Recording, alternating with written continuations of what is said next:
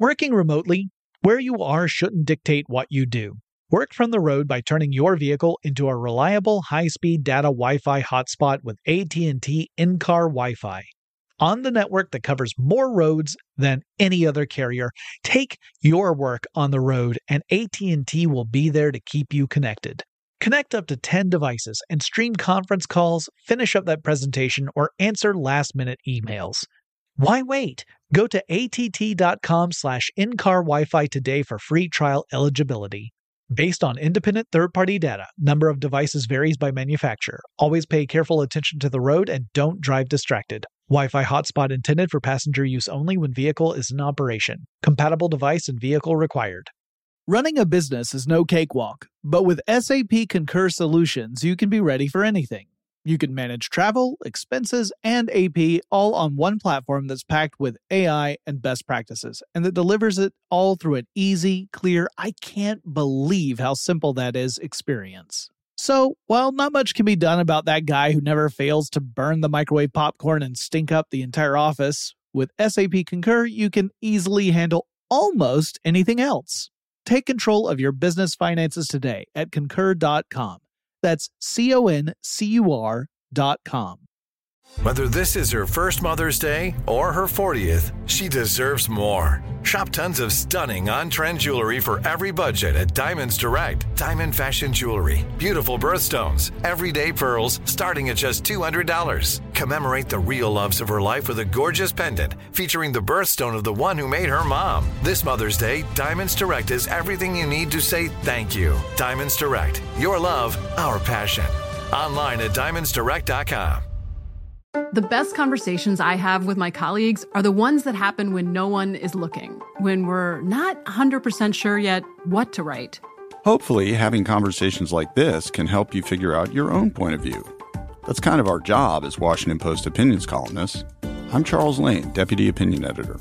And I'm Amanda Ripley, a contributing columnist. We're going to bring you into these conversations on a new podcast called Impromptu. Follow Impromptu now, wherever you listen.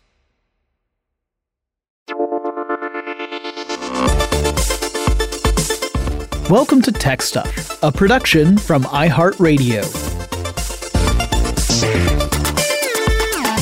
Hey there, and welcome to Tech Stuff. I'm your host, Jonathan Strickland. I'm an executive producer with iHeartRadio, and how the tech are ya? It's time for the tech news for Thursday, April 21st, 2022.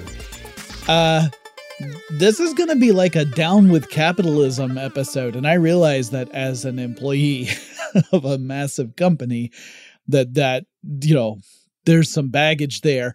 But yeah, uh, let's let's jump into it because uh, I'm I'm going to be getting on a soapbox. Um, so for those of y'all who hate it when I do that, here's your preemptive warning. But first, let's talk about Netflix because one of the big stories yesterday in the tech space was about how Netflix uh, had its company's quarterly earnings report. And Netflix revealed that it had experienced a net loss of around 200,000 subscribers worldwide. So, this is after taking into account all the new subscribers that had joined. There was still a net loss of 200,000. Now, this was the first quarter where Netflix had ever reported a drop in subscribers over the last 10 years. And boy, howdy, did the bottom drop out. Like, it was actually kind of shocking to see the reaction to this news. Shares of Netflix closed at more than 35% down from what it had been trading at. And Netflix's stock had already taken a bit of a beating this year, you know, before yesterday. The drop in share price meant the company lost $50 billion off its market cap. Uh, market cap is something you can figure out by multiplying the number of existing shares by the going market price for those shares. You multiply those two numbers together, you get the market cap. And I've got a lot to say about that. But first, let's just get to why Netflix saw numbers go down. The company said it was due to a combination of factors. One is that as regions have lifted mandates and more people have become vaccinated, a lot of folks are getting out of the house. And as such, they are canceling service subscriptions because you know, they were signing up for these things when they were stuck at home and didn't have anything else to do. Now, presumably, another factor that contributes to this issue is inflation. Inflation has been a huge problem, particularly here in the United States. And thus, people have had to kind of tighten their budgets across their households, right? They couldn't spend as much money. Like the, when your basic necessities start costing more, you got to make these kind of determinations. And um, so, a lot of folks were looking at entertainment as something where they could cut some corners. Uh, it doesn't help that Netflix has increased subscription fees a couple of times in the not too distant past. Uh, in October 2020, the price of premium Netflix membership went up to $17.99 per month. Then last year, it went up again to $19.99 per month. So, you know, it's increased a couple of times in recent memory, and that's another big issue. But another really big factor is obviously competition.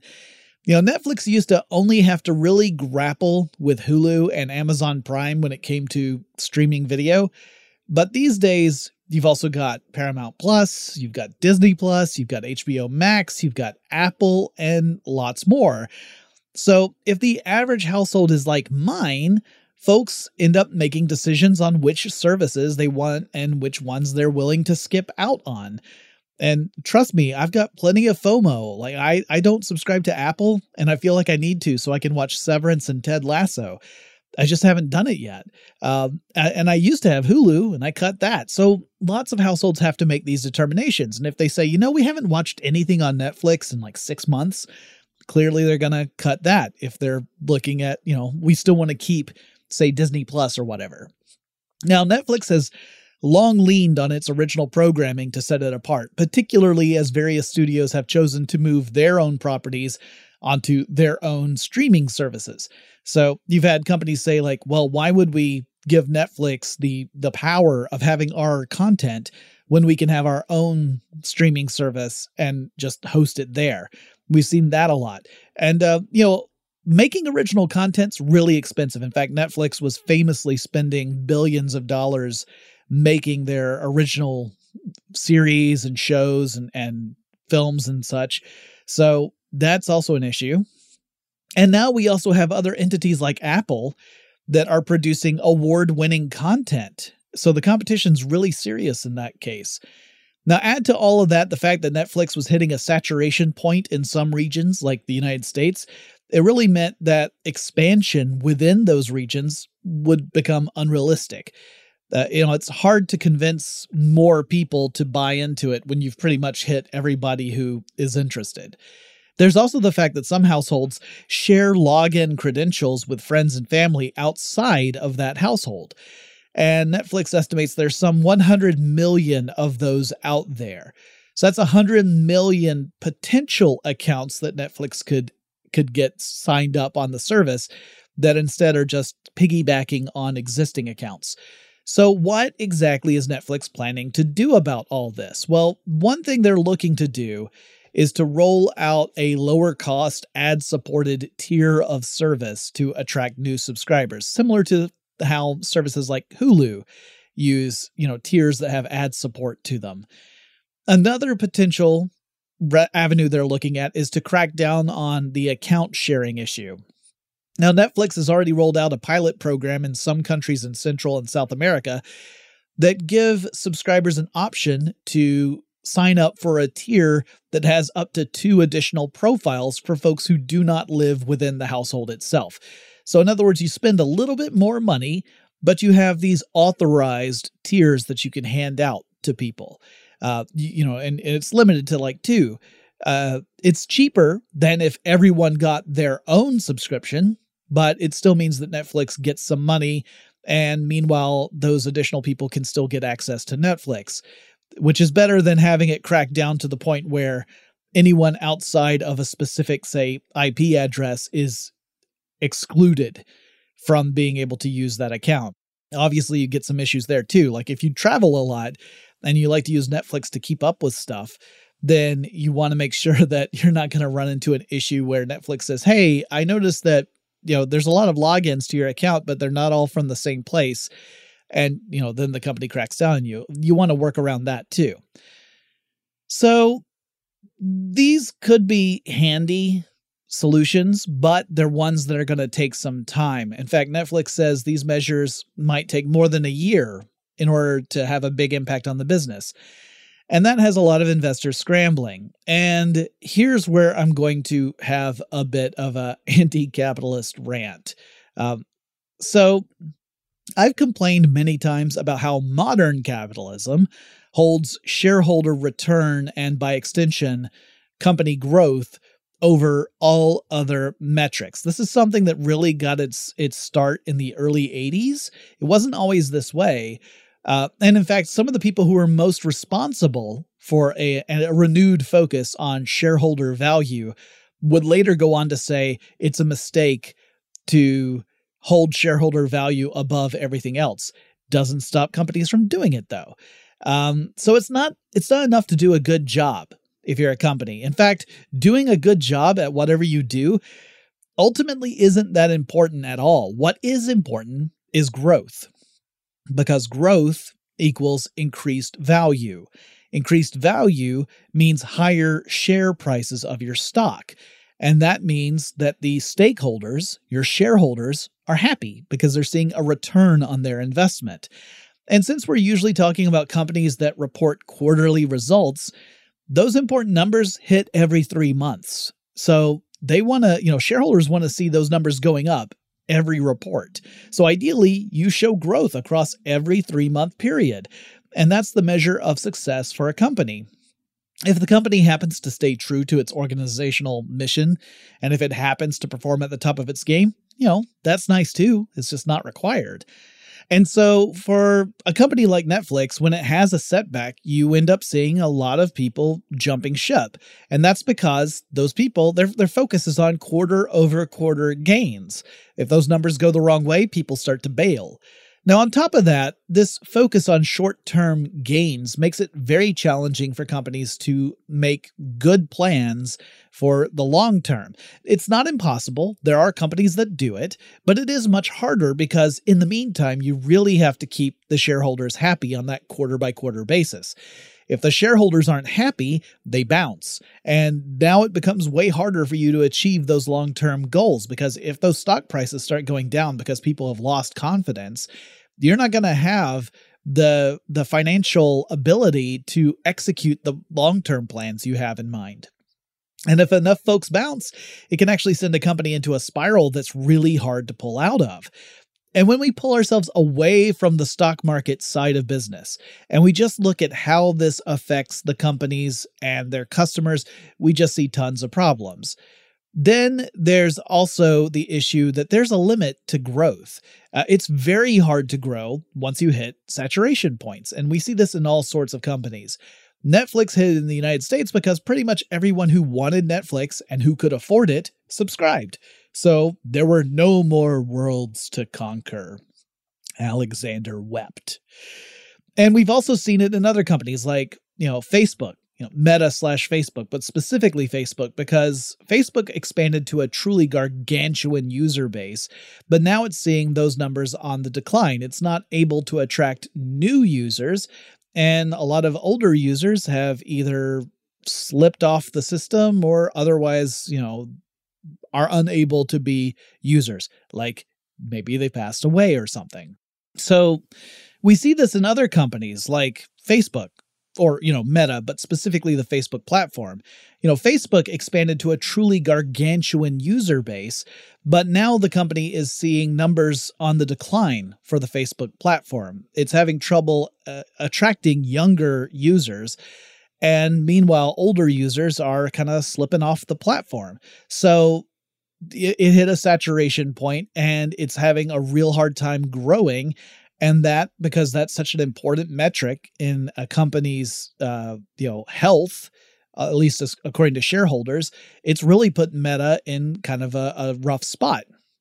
We also have seen this with cable networks where a cable network let, let's say it's a company that has several channels you know once they get on a certain number of services they really can't expand anymore. You're essentially in as many households as you possibly can be within that region.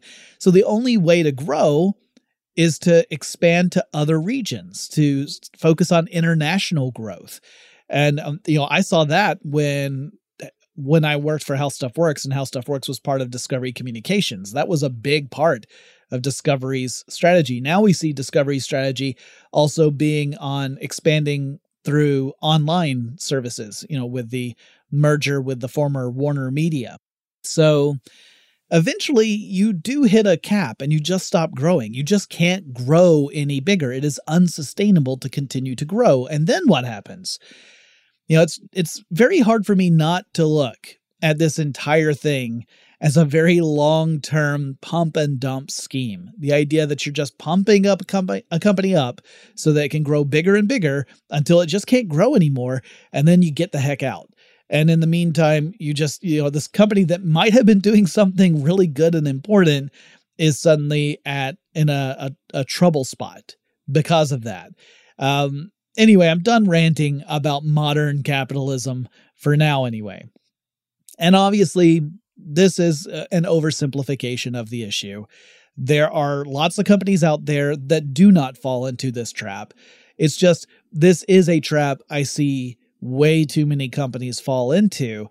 And in many cases, they are companies that I actually really kind of like, or at least I like the services or products that they produce. So it's frustrating as a consumer to see that the focus goes toward the shareholders. Uh, and it, I, it would require a seismic shift in business philosophy for this to change. So I don't expect it to happen anytime soon. All right. When we come back, we'll be talking about a lot of other tech news uh, and some business stuff because the two are very tightly intertwined. But first, let's ha- take some time for our own business and listen to a couple of messages from sponsors. Working remotely, where you are shouldn't dictate what you do. Work from the road by turning your vehicle into a reliable high-speed data Wi-Fi hotspot with AT&T in-car Wi-Fi. On the network that covers more roads than any other carrier, take your work on the road and AT&T will be there to keep you connected.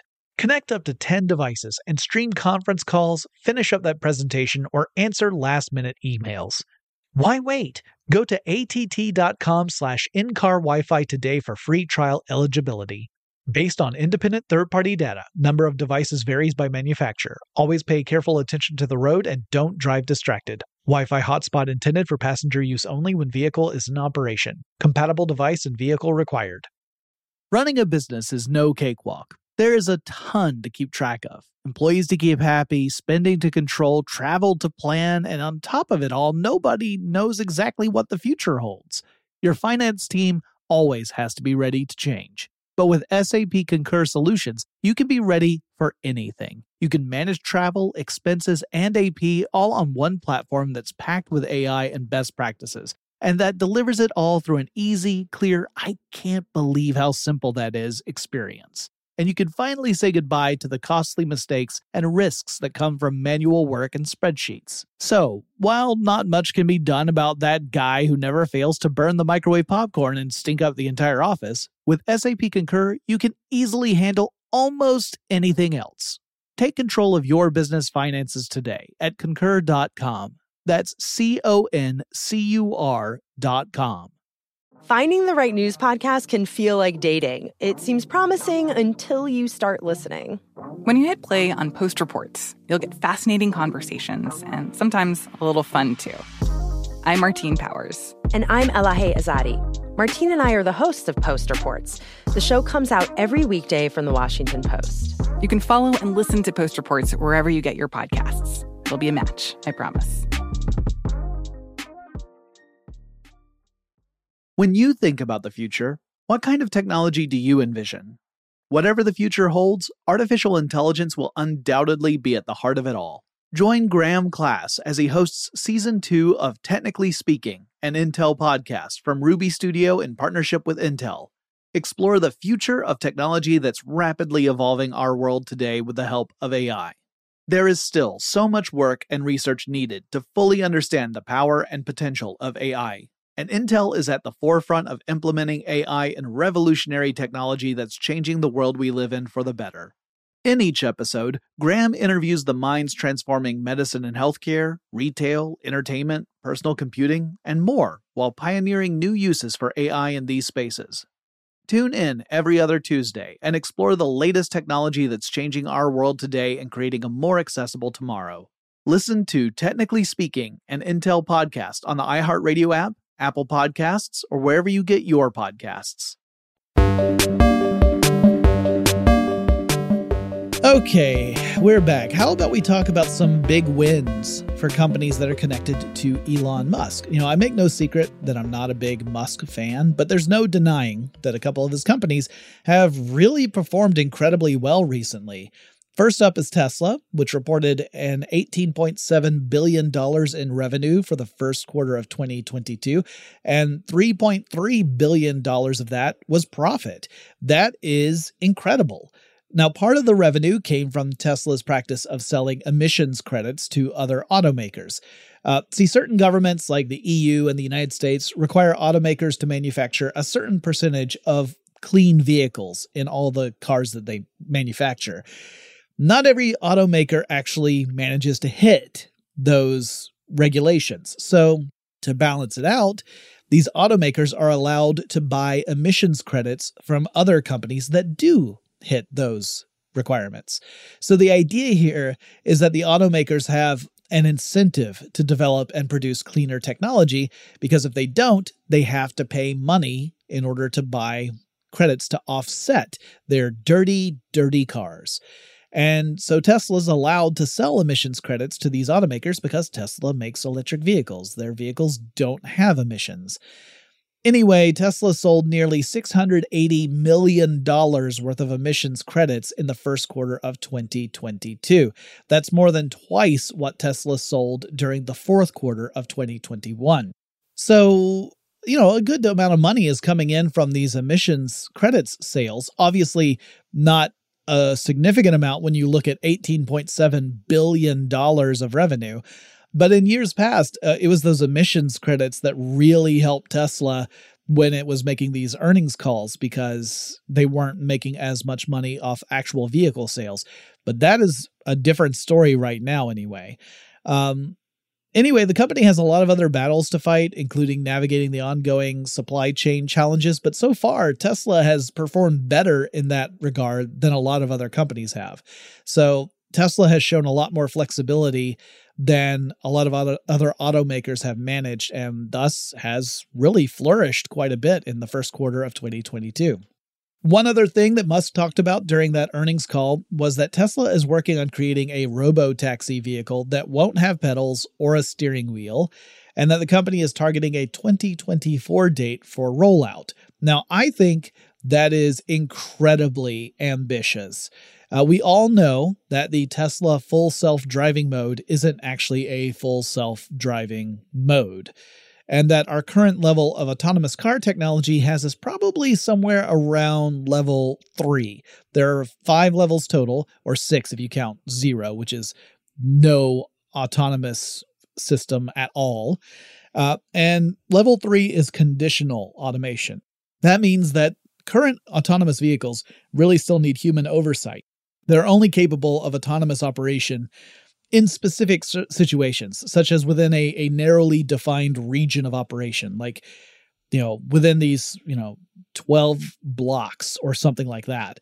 Uh, or under specific circumstances like specific weather conditions, like it has to be bright and sunny, or it can't be, you know, raining, or it has to be a specific time of day, like it can't be after dusk these are the sort of conditions that most autonomous cars have to operate under. It's some form of restrictive automation.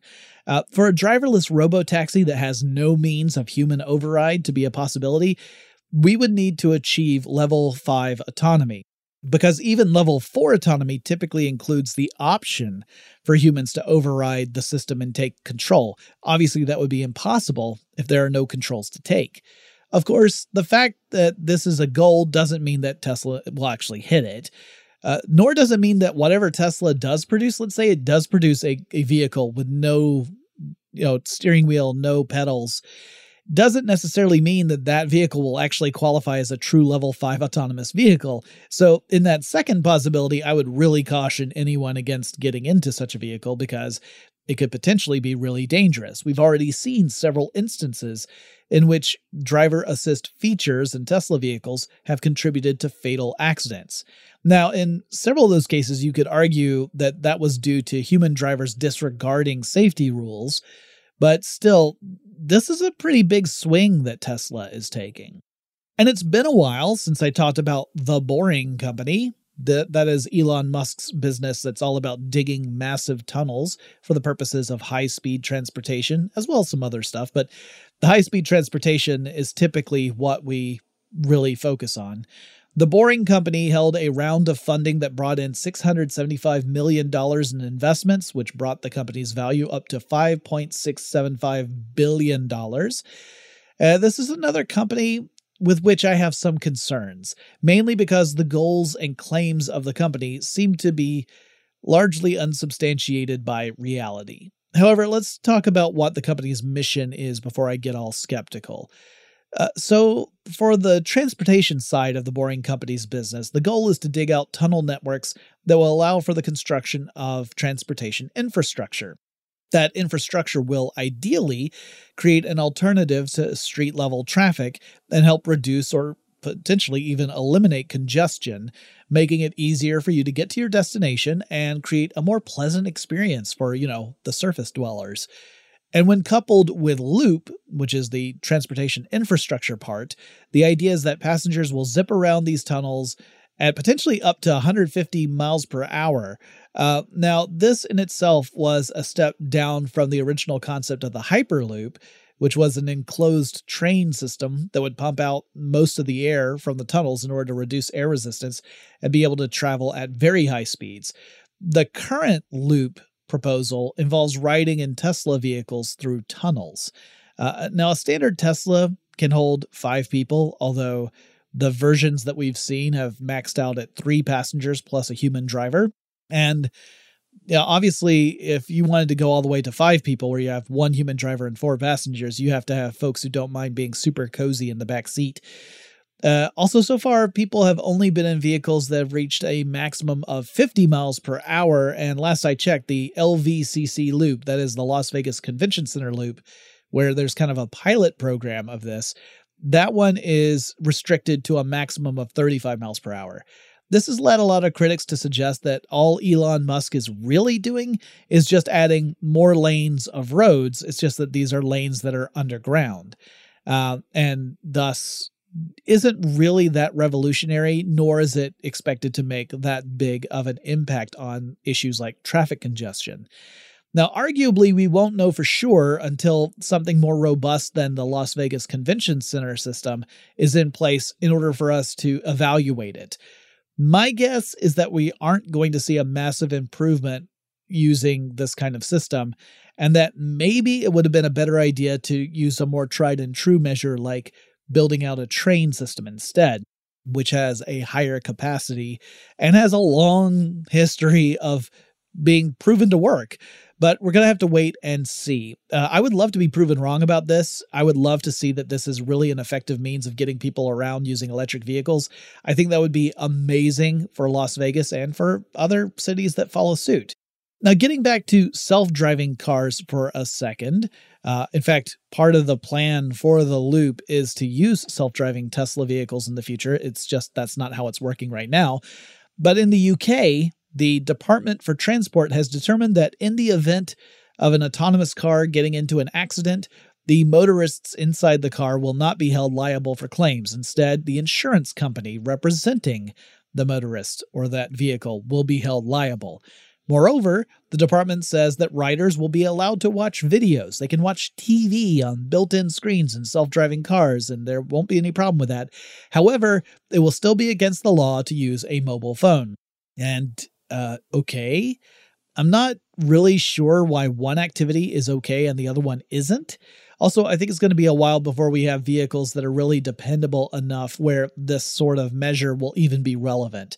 However, assuming we do get to that level of reliable autonomy, the benefits would be tremendous from relieving traffic congestion to reducing the number of accidents and thus injuries and fatalities. So I'm really hoping that we hit it uh, soon. I uh, I remain a little cautious about it because it's just taking a lot more time because as we've as we've discovered, the challenges are more subtle and varied than what a lot of people previous including myself previously considered.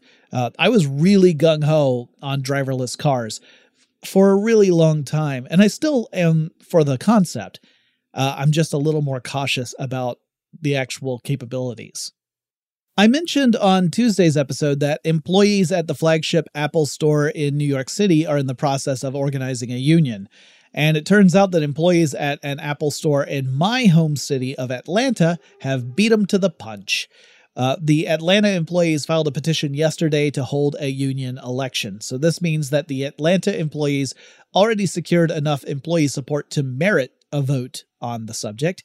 And should this upcoming vote pass, then these employees will be the first Apple Store workers to unionize. Of course, there will be more steps to take after even a successful vote, including seeing if Apple will recognize the union should the majority of store employees vote in favor of unionizing.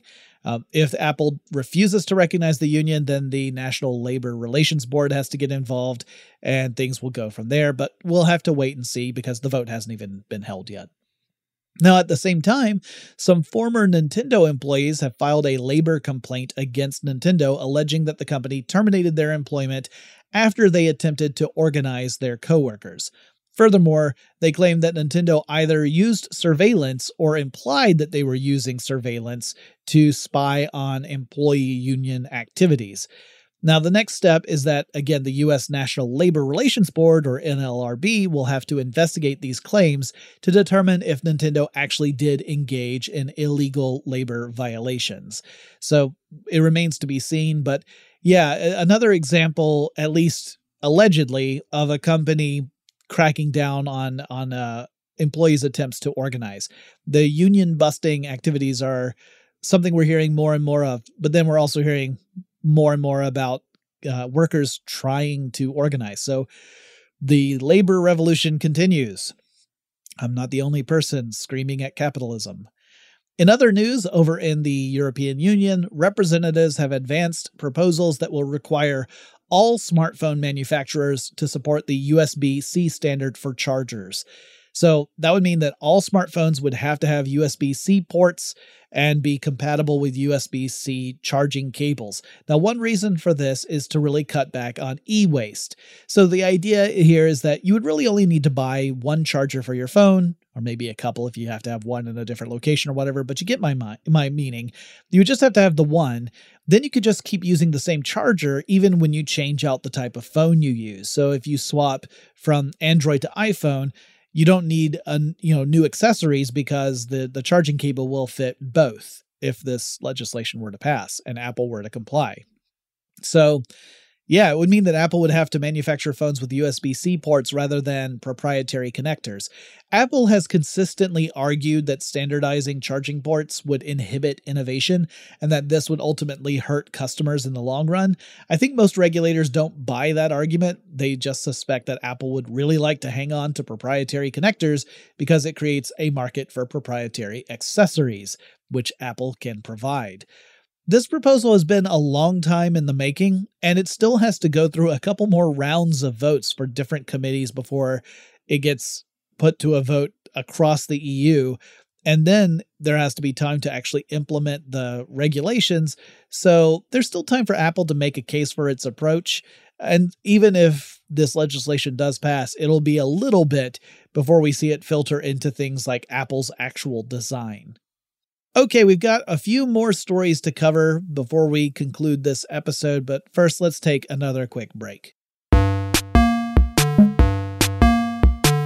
Working remotely, where you are shouldn't dictate what you do. Work from the road by turning your vehicle into a reliable high-speed data Wi-Fi hotspot with AT&T in-car Wi-Fi on the network that covers more roads than any other carrier. Take your work on the road and AT&T will be there to keep you connected. Connect up to 10 devices and stream conference calls, finish up that presentation or answer last-minute emails. Why wait? Go to att.com slash in-car Wi-Fi today for free trial eligibility. Based on independent third party data, number of devices varies by manufacturer. Always pay careful attention to the road and don't drive distracted. Wi Fi hotspot intended for passenger use only when vehicle is in operation. Compatible device and vehicle required. Running a business is no cakewalk. There is a ton to keep track of employees to keep happy, spending to control, travel to plan, and on top of it all, nobody knows exactly what the future holds. Your finance team always has to be ready to change. But with SAP Concur Solutions, you can be ready for anything. You can manage travel, expenses, and AP all on one platform that's packed with AI and best practices, and that delivers it all through an easy, clear, I can't believe how simple that is experience and you can finally say goodbye to the costly mistakes and risks that come from manual work and spreadsheets. So, while not much can be done about that guy who never fails to burn the microwave popcorn and stink up the entire office, with SAP Concur, you can easily handle almost anything else. Take control of your business finances today at concur.com. That's C O N C U R.com. I bet you're smart. Yeah, and you like to hold your own in the group chat we can help you drop even more knowledge. My name is Martine Powers. And I'm Elahe Izadi. We host a daily news podcast called Post Reports. Every weekday afternoon, Post Reports takes you inside an important and interesting story with the kind of reporting that you can only get from the Washington Post. You can listen to Post Reports wherever you get your podcasts. Go find it now and hit follow. When you think about the future, what kind of technology do you envision? Whatever the future holds, artificial intelligence will undoubtedly be at the heart of it all. Join Graham Class as he hosts season two of Technically Speaking, an Intel podcast from Ruby Studio in partnership with Intel. Explore the future of technology that's rapidly evolving our world today with the help of AI. There is still so much work and research needed to fully understand the power and potential of AI and Intel is at the forefront of implementing AI and revolutionary technology that's changing the world we live in for the better. In each episode, Graham interviews the minds transforming medicine and healthcare, retail, entertainment, personal computing, and more while pioneering new uses for AI in these spaces. Tune in every other Tuesday and explore the latest technology that's changing our world today and creating a more accessible tomorrow. Listen to Technically Speaking, an Intel podcast on the iHeartRadio app Apple Podcasts, or wherever you get your podcasts. Okay. Uh, in Afghanistan, the Taliban have ordered that both the video social platform TikTok and the multiplayer shooter game Player Unknown's Battlegrounds will be banned in the country. They argue that both properties are a bad influence on Afghani youth. Uh, this follows a string of crackdowns on entertainment in the country. Currently, television in Afghanistan mainly broadcasts news or religious programming and pretty much nothing else. Based on the news stories I've read, it sounds like living under the rule of the Taliban is pretty miserable, particularly for women, which, you know, no big surprise there. Even though the Taliban promised that it wasn't going to return to its more hardline uh, approach to governing, uh, that seems to have gone to the side now. And yeah, they've really cracked down on the sorts of media that people within the country can access. And my guess is that's just going to get more and more restrictive as time goes on. YouTube has removed the campaign channel for John Lee, who is running unopposed to lead Hong Kong. Uh, that election is going to be determined by a committee of around 1,500 people. That committee is nearly entirely made up of pro Beijing officials. So it's really, it's hard to look at this as anything other than just a performance from China backed officials to show like a the appearance of a democratic process but you know again John Lee is running unopposed there's it, it almost you know, it really does raise the question why do you need a campaign channel? You're not campaigning against anyone. But the U.S. has uh, also ordered sanctions against John Lee and several other Hong Kong officials. And those sanctions are there because those officials have been linked to restricting Hong Kong's autonomy and eliminating individual freedoms of the citizens of Hong Kong and restricting rights over the last several months. So YouTube has complied with those sanctions and thus shut down that campaign channel. Meta, meanwhile, is going to allow John Lee to maintain a presence on Facebook. However, Meta has deactivated monetization on that account and says that they're not going to allow John Lee's account to make use of payment services in order to comply with the sanctions against John Lee. Net neutrality advocates in California are celebrating a legal victory now that the Ninth Circuit Court of Appeals has rejected a move from ISPs to block California's enforcement of its own net neutrality law. All right, this requires a bit of explanation. So prior to 2018, the Federal Communications Commission, or FCC in the United States, had established certain net neutrality protections that restricted what ISPs could do, and it required ISPs to comply with certain rules. Uh, rules that ISPs are not super keen on complying with. But during the Trump administration, the FCC pretty much gutted all those measures and reversed all of those decisions. California, their their state representatives stepped up and created legislation that allowed the state of California to enforce similar rules as to what the FCC had in place before 2018. And ISPs really complained about it. They said that the FCC's decision to drop net neutrality should apply across to the state level because the FCC is federal and California obviously is a state. Now, the Ninth Circuit said, uh, no.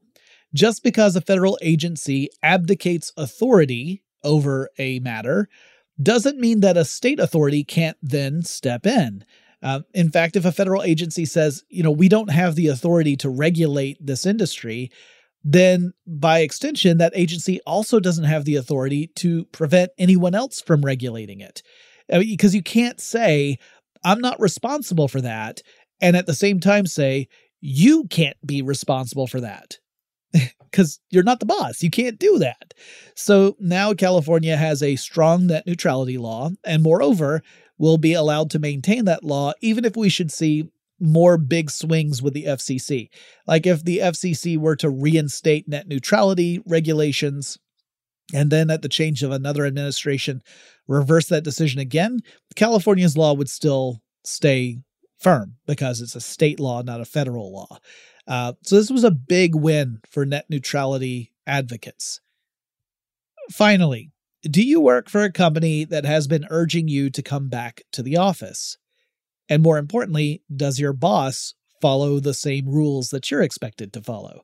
I ask because a research consortium called Future Forum found that non executive employees are almost twice as likely to work at the office five days a week as executives are. Uh, the survey found that just over one third of all those who were surveyed have returned to the office full time. Meanwhile, executives tend to pursue a more hybrid approach to work. Uh, some of this might be due to business travel, which is definitely on the rise, but some of it seems to highlight a massive divide between employees and executives. That there is kind of a do as I say and not as I do philosophy at play here, which is obviously inherently unfair. Now, I have to say, I am incredibly fortunate in that I work for a company where we maintain a great deal of flexibility. Uh, in fact, I was in the office earlier this week because I needed to go in, and the only other person in that office that day was my super producer, Tari. We were the only two people there. But we are seeing an increasing number of companies push for employees to return to offices full time. It's just a shame that the same doesn't seem to apply to the bosses. Huh. So, yeah, uh, I guess in the end, uh, what I'm advocating for is down with capitalism and eat the rich. Hey, uh, more seriously, though, like, I, I, as I get older, I get grouchier about the inherent unfairness in these systems, and feel that the labor movement is is kind of a proof that a lot of other people feel the same way I do, and that hopefully the labor movement will result in things changing direction. I'm not expecting to see a 180 here. I'm not, and I, I don't think that any uh, massive changes aren't going to have other consequences that we'll have to deal with, but it would be nice to kind of see the narrative change a little bit in my mind. Um, and I say that as an executive producer. All right. That's it for this episode of Tech Stuff. And uh, yeah, I keep on hoping that I can cover tech news that doesn't involve as much politics and business as well. I hear you. I, I also wish for that, but I gotta cover the news that happens. So that's where we are. If you have suggestions for topics I should cover in tech stuff, whether it's a tech company, a specific technology, uh, a person in tech, anything like that, or even just a concept in technology you would like to know more about, reach out, let me know. The best way to do that right now is on Twitter. The handle for the show is Tech Stuff HSW, and I'll talk to you again really soon.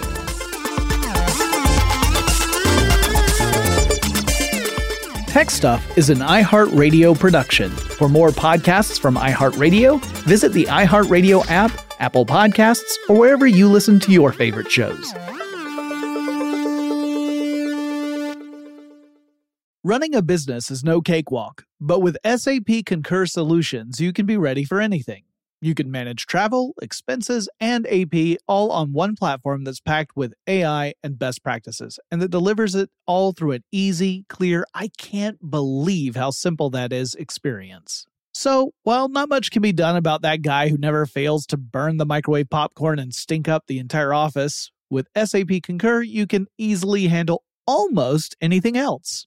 Take control of your business finances today at concur.com. That's C O N C U R dot com. I'm Katya Adler, host of The Global Story. Over the last 25 years, I've covered conflicts in the Middle East, political and economic crises in Europe, drug cartels in Mexico. Now I'm covering the stories behind the news all over the world in conversation with those who break it. Join me Monday to Friday to find out what's happening, why, and what it all means. Follow the global story from the BBC wherever you listen to podcasts.